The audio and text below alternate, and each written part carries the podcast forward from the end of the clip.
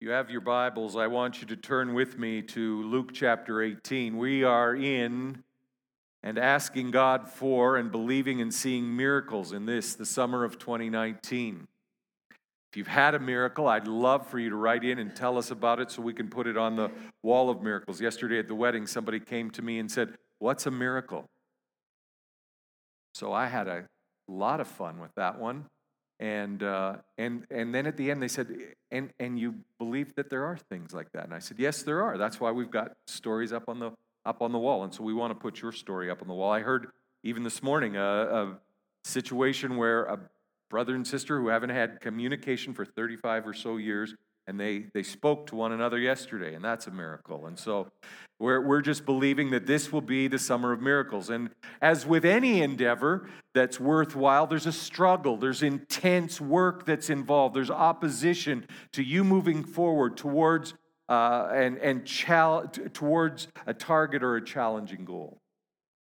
For, for instance, you, you may decide that. Um, your body isn't quite beach ready and you decide you want to lose some of those extra pounds that have accumulated over the last little while and so you set a goal you you plan a strategy and you and you and, and the goal is to slim down and the first pound or two might not be such a big deal to lose but but then the progress slows down and sometimes stops the, the, the weather turns nasty, and, and, and taking those walks or runs become inconvenient. You all of a sudden realize that you are attempting to lose weight in the celebration and festival season. That every time you turn around, there's a, there's a banquet or a, a calorie enriched laden dessert standing in front of you, begging not to be left to spoil. There's a, there's a struggle when we want to reach worthwhile goals. The, the work that we've been called to is worthwhile. It, it's important. It has life and death consequence. It, it, it matters. It makes a difference to the people that we're called to love and to serve. And so there will be struggles, there, there will be opposition, there will be difficulty because it's a worthwhile call a call that's on your life, and, and it can often be attached to a lot of struggle. This morning in this room, there are people who are worn out from the weight of their struggle. People who are so disappointed in what's going on around them that they've, they've not only lost the energy to fight on, they, they are starting to lose the hope. It feels like there's no more fight left in them. The scripture that I want to go to this morning is a powerful word for each and every one of us in this place. It's a, it's a word of instruction, it's a word of inspiration. I, and, and I believe with all my heart that God wants to say to every one of us in this house, in this summer of miracles, don't quit. Don't, do not walk away from the fight. Don't abandon hope. This is not the time for giving up or walking away in defeat. Just don't quit. In the book of Luke, chapter 17, 18, and 19, Jesus is traveling with his followers and he's taking the time that they're together to, to talk a lot about things that matter. He's, he's giving a series of teachings on what it meant to to the followers of Jesus, things that they had to change and to, to adopt, attitudes that they had to bring on board, qualities and character that they needed to adopt and hone in order to build and extend the kingdom of God. He, he teaches about the importance of being grateful, of being thankful. He, he gives instruction about being aware and tuned into who God is and what God is doing rather than what you know, what you perceive, what you understand. But then he gets to chapter 18, and, and Jesus gives a story and an illustration on the importance of being unstoppable in persistence. Listen to the opening sentence in this chapter, it's, it's so important. Chapter 18 of Luke, verse 1. One day, Jesus told his disciples a story to show that they should always pray and that they should never give up. One of the qualities that Jesus wants to find in his disciples, in his followers, is the ability to fight through whatever stands in front of them. Not to stop fighting until they see breakthrough till they win the battle that's in front of them. Th- these are the words of Jesus to you and to me this morning. I-, I want you to hear the story that will change your attitude, change your approach. I-, I-, I want you to know that you should never give up.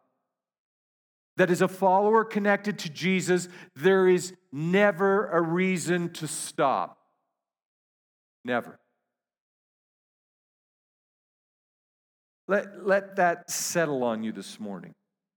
When I say those words, I, am willing to guess that when I say the fra- phrase, Jesus told his disciples never to give up, I, I'm almost positive that most of you in your mind went to the difficulty of a situation in your world that seems impossible right now.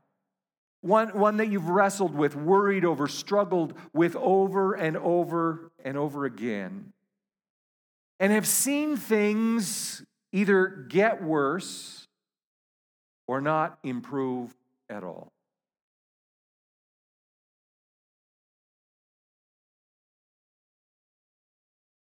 There's a there's something that just gets stuck when you hear me say, don't ever give up.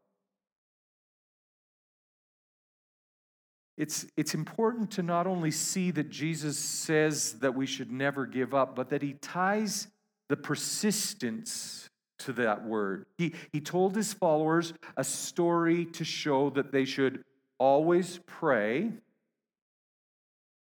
and they never should give up. Those two, two phrases, always pray and never give up, are, are united. They're tied together, they're codependent on one another. Always pray, never give up. You, you can measure your discouragement here this morning by how strong the desire is that you have right now to suddenly develop a tickle in your throat that needs a drink of water. And once you're at the fountain, the plan is to keep heading to the, to the parking lot and keep on going. Because this is not what you want to hear. I just want to stop. I just want to quit. But hold on. Don't give up. So, so Jesus ties the principle to a story. He, he illustrates a, a simple tale, a, a short little word picture, but a super important thing to see. There are only two characters in this, in this story and, and very little extra information. The, the first character is a widow who has been victimized by an injustice. We're not given details, but she has an enemy, and that enemy has done or is doing something that is illegal, unkind, and that is harmful to that woman. She's unable to fix it on her own. She's tried talking to the person, she's tried everything that she knows, but there is no solution in her wheelhouse. So she's going to court. She's appealing before a local judge and asking him to intervene on her behalf, petitioning him to put a stop to the unjust practices of her enemy. Now, she knows three things about the judge. She knows the, that he is not a God fearing, God loving person. His heart doesn't burn with a desire to set the world right. In fact, he's hard hearted. He's cynical. He, he, he doesn't believe that things will change or can change. He, he's thankful that he has a job, that he has a status that he carries in the community, and that every two weeks a paycheck comes into his bank account. So, being who he is, the widow knows that she can't appeal to his moral code. He, he doesn't care about God. He doesn't care about what's right or strengthening to, to her. He, he doesn't care about any of it. He just doesn't care about God.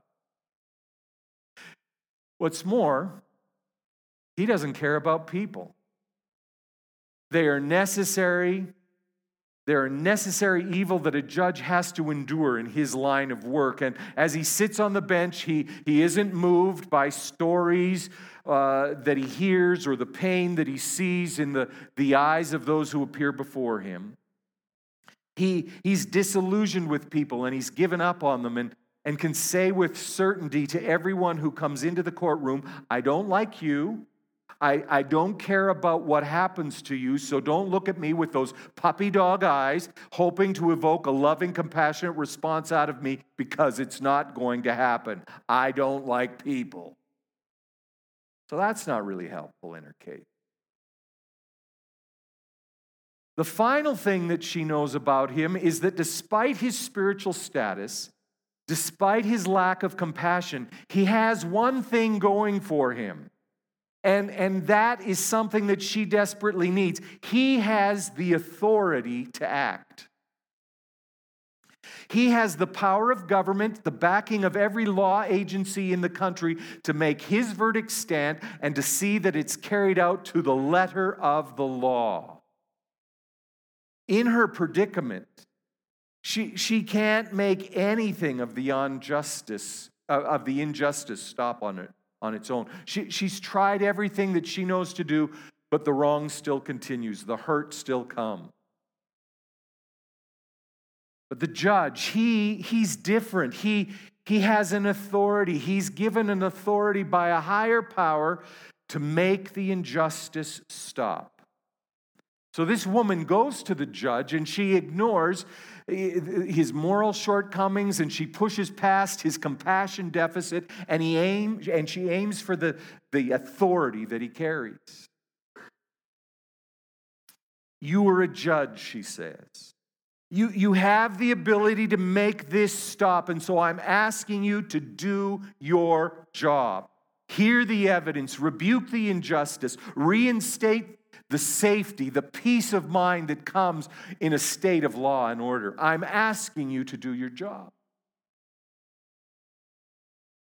She asks not once or twice but every time he turns around, there she stands, there she is, pleading her case, constantly appearing in front of him and making her, her desire known. Judge, do your job.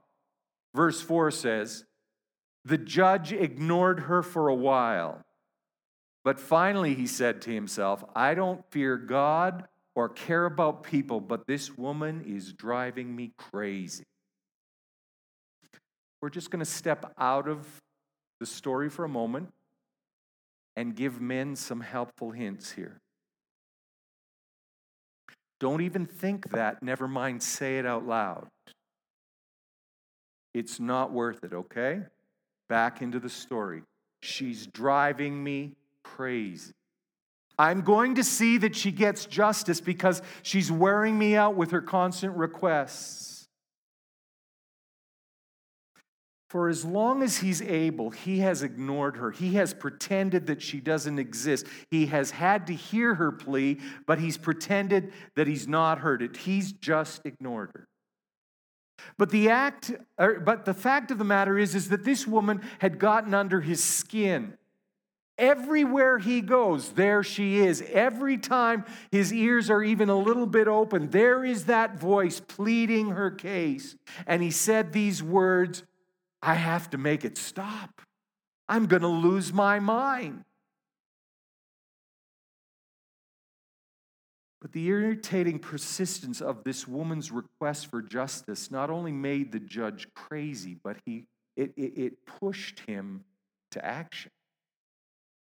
His reasoning was, was this if I do what he asks, if I get her the justice that she requests and desires, then maybe she'll go away. Maybe she'll let me get back to my quiet little world where I don't deal with God, don't deal with people in trouble. So he did what was right, he did what she requested, he brought the justice.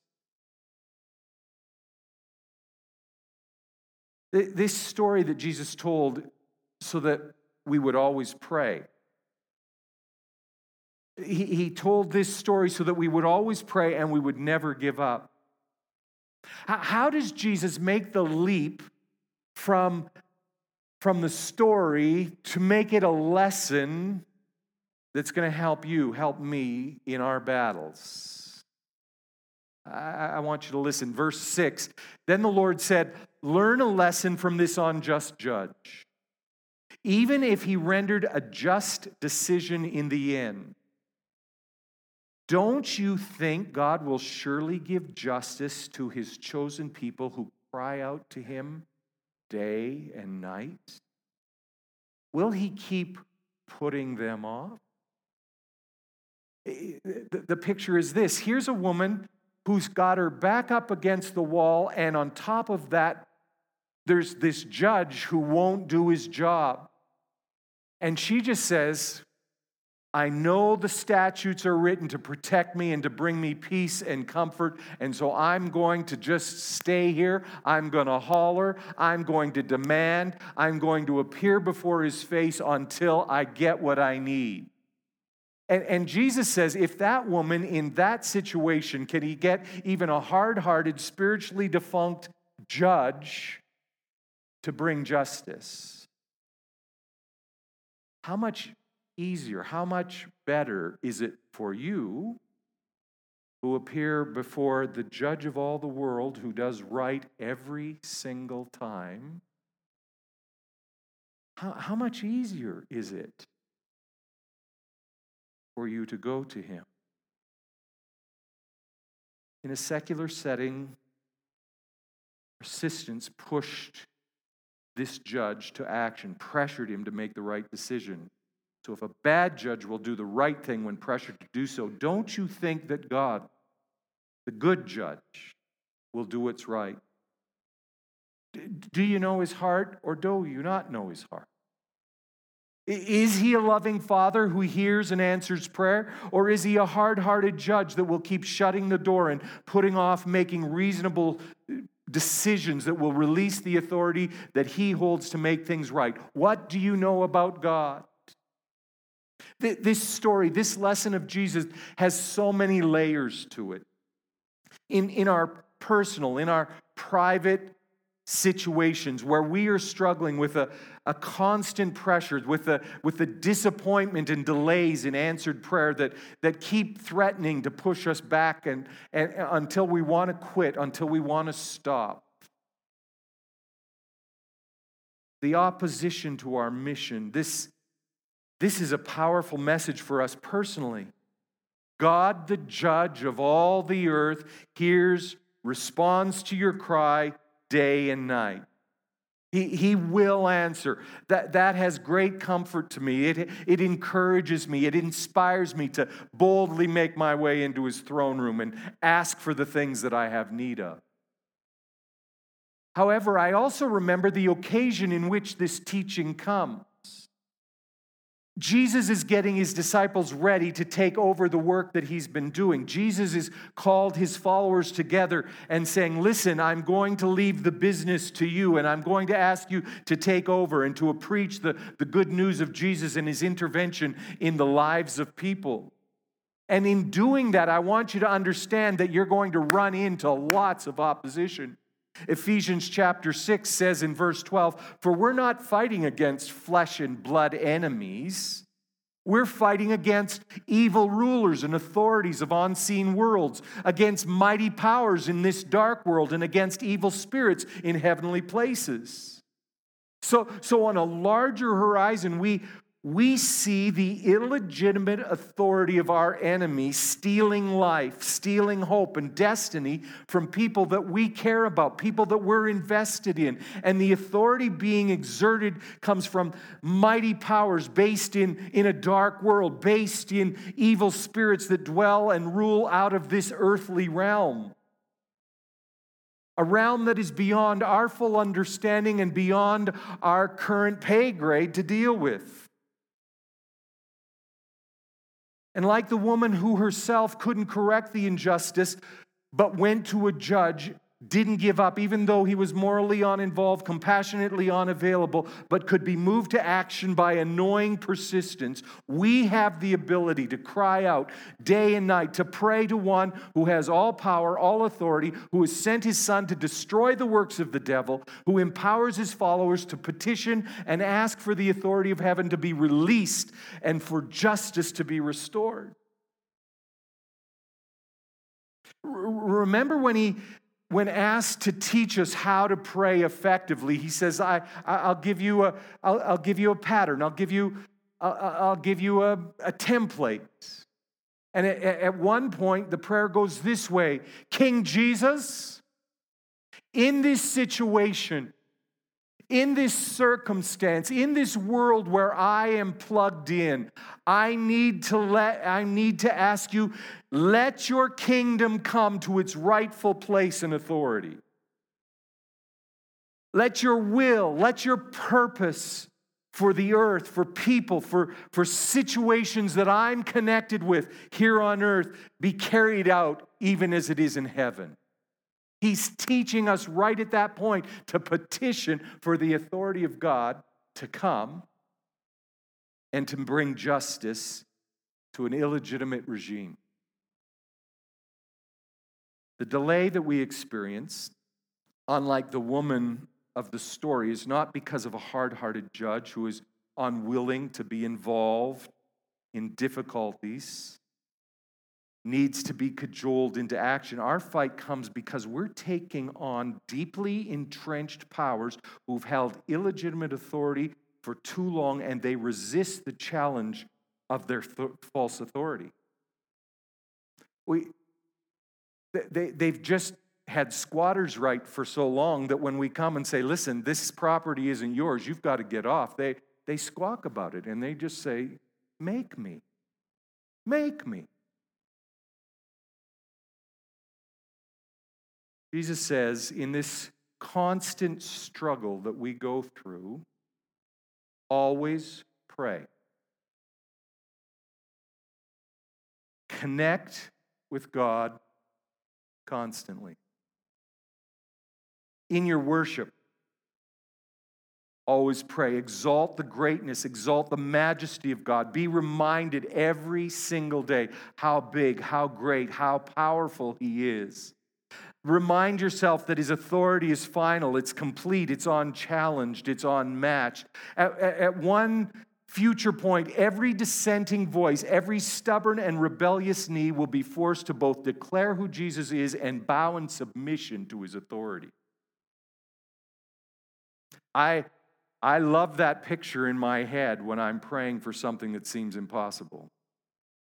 You're trying to intimidate me. You think you're bigger. You think you know more. But I know this one day, you who are telling me lies about God, you who are standing there saying it's impossible, one day your knee will bow in submission and your voice will have to declare, He is Lord. Don't be bullied into believing a lie about any situation that, that somehow, for some unknown reason, this cannot, this situation cannot, this problem can never be changed because in our worship we are reminded over and over again that in, with God nothing's impossible. Everything is possible. Be a worshiper of the all powerful God. Always pray in your petitioning, in your asking God for his intervention, picture the situation as a as a fortress, as a, as a stronghold that is standing there, and you are just going around declaring the promises of God, beating on the wall till it cracks and crumbles, hitting at the gates until they fall in. You're, you're, you're part of Joshua's tribe, making strongholds fall down. Go around and make declarations from the Word of God towards that stronghold. I speak to this mountain with the authority that God has given me, and I declare that you will be moved out of the way and you will be put into the sea so that the purposes of God can proceed. When you're praying about sickness, I have a truth to declare. By his stripes we are healed. We are healed. Financial difficulty. You're going to go broke. This isn't going to succeed. They're going to come and take everything you have. I know that my God shall supply every need according to his riches in Christ Jesus. Batter the walls with truth until they crack and until they crumble. Speak to resistant gates that stay locked and blocked from the releasing of captives. I remind you that you're not that big a gate, that you're not that important a gate. Jesus said that he has gate crashing powers and that the gates of hell cannot prevail against the purpose of God. You will open, you will give up your captives. Always pray. I remind you that prayer is two way communication. If, if you stand in expectation, if you, if you stand before God and believe that He hears and that He answers prayer, then you believe that He will speak. And, and then you can expect that He will give you a strategy. He will tell you the what, the where, the when, the how of the plan. The promise is that you ask him, he will show up and he will say, This is the path, walk in it, and you will, I will direct your paths. Always pray, never give up. Speaking of the heart of the judge of all the earth, who, who has all authority and ability, Jesus says in verse 8, I tell you the truth, the good judge will grant petitioners justice quickly. I, I love that phrase. The good judge will grant petitioners justice. In that whole phrase, the only thing that I have struggled with is that last word, quickly. My, my quickly and God's quickly are two different quicklies and two different de- time measurements. My, my quickly means you'll do it yesterday. God's quickly is in his perfect timing as, as, as eternal God who views time in a different way than I do, who sees a thousand years as one day and who is powerful enough to accomplish a thousand years of accomplishment in one day, quickly is a different thing. There's just no telling when, when quickly will appear. But the promise is that he will make sure that justice is done, that strongholds are broken, that captives are set free, that sight is restored to the blind, and that the favor of the Lord is released in the earth because we've asked, because we've prayed, because he is a just God. After the bold declaration that justice will be granted quickly, there comes, comes a sentence that can appear to be negative, can appear to be darkly out of place. We, we just have to work a little to see what it really means. Jesus asks this question When I return to collect my people, how many people will I find on the earth that have faith? At first glance, it appears that that he's hinting at some great falling away, that the ranks of the faithful will shrink to almost nothing, that discouraged, distraught people will give up, will walk away. They, they've stopped praying and they've agreed to all give up and desert the cause and quit. But that's not what he's saying. That's not what he's suggesting. The question is placed at the feet of the disciples he's speaking to and at our feet this morning. When I return, will I find you always praying and never giving up? When I return, will I, I find you out battering down gates and walls of injustice so that captives of injustice can receive the kind, gracious help of God? That's our assignment. That's what we're supposed to do. And he says, When I come back, will you be at, at work? Will you be doing what you're supposed to be doing? L- listen to these words out of the message. Then the master said, Do you hear what the judge corrupt as he is, is saying? So, what makes you think God won't step in and work justice for his chosen people who continue to cry out for his help? Won't he stick up for them? I assure you, he will. He will not drag his feet, but how much of that kind, persistent faith will the Son of Man find on the earth on the day that he returns?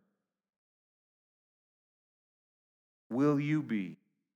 Will I be persistent in our faith and fight for miracles today? Will, will I be fighting the forces of an illegitimate power till my, my God answers and my assignment is accomplished? What, what does it look like in your world? This praying and never giving up, this, this battling until we have breakthrough. I will tell you what it looks like in, in my world right now. There are desperate people who are being tormented by fear and insecurity. We're being rattled by doubt, and it's causing them to lose their confidence in God. I, I know that the justice in his kingdom is a perfect peace that guards both their hearts and their minds in Christ Jesus. So I battle daily at the walls and at the gates for the peace of God to rule over those hearts and minds in Christ Jesus. The justice of God to break through the walls of faith or walls of fear and bring peace. There are relationships of mine that have been injured and twisted.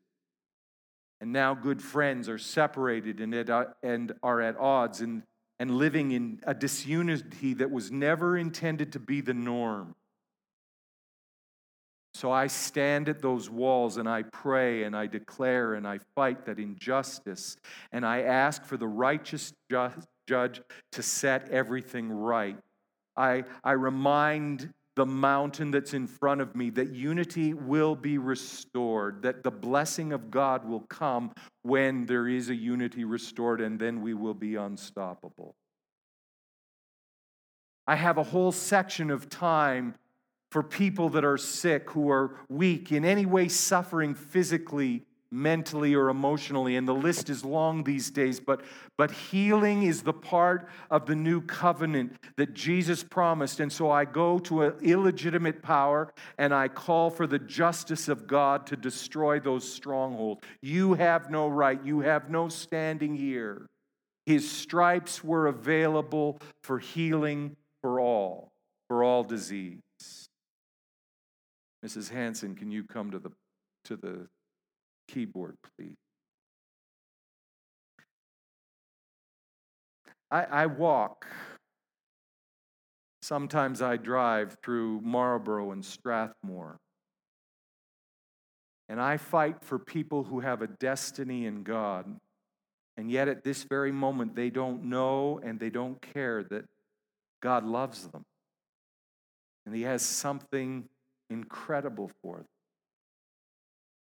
There, there's sometimes that I'm driving through and I, I stop at a house and I can't I don't know who lives there. I don't know what goes on behind, but I, I just feel that there's there's a reason for me to stop and just say, God, behind that door, there's someone that has a destiny in you. Help us to reach them. Help us to break that wall down.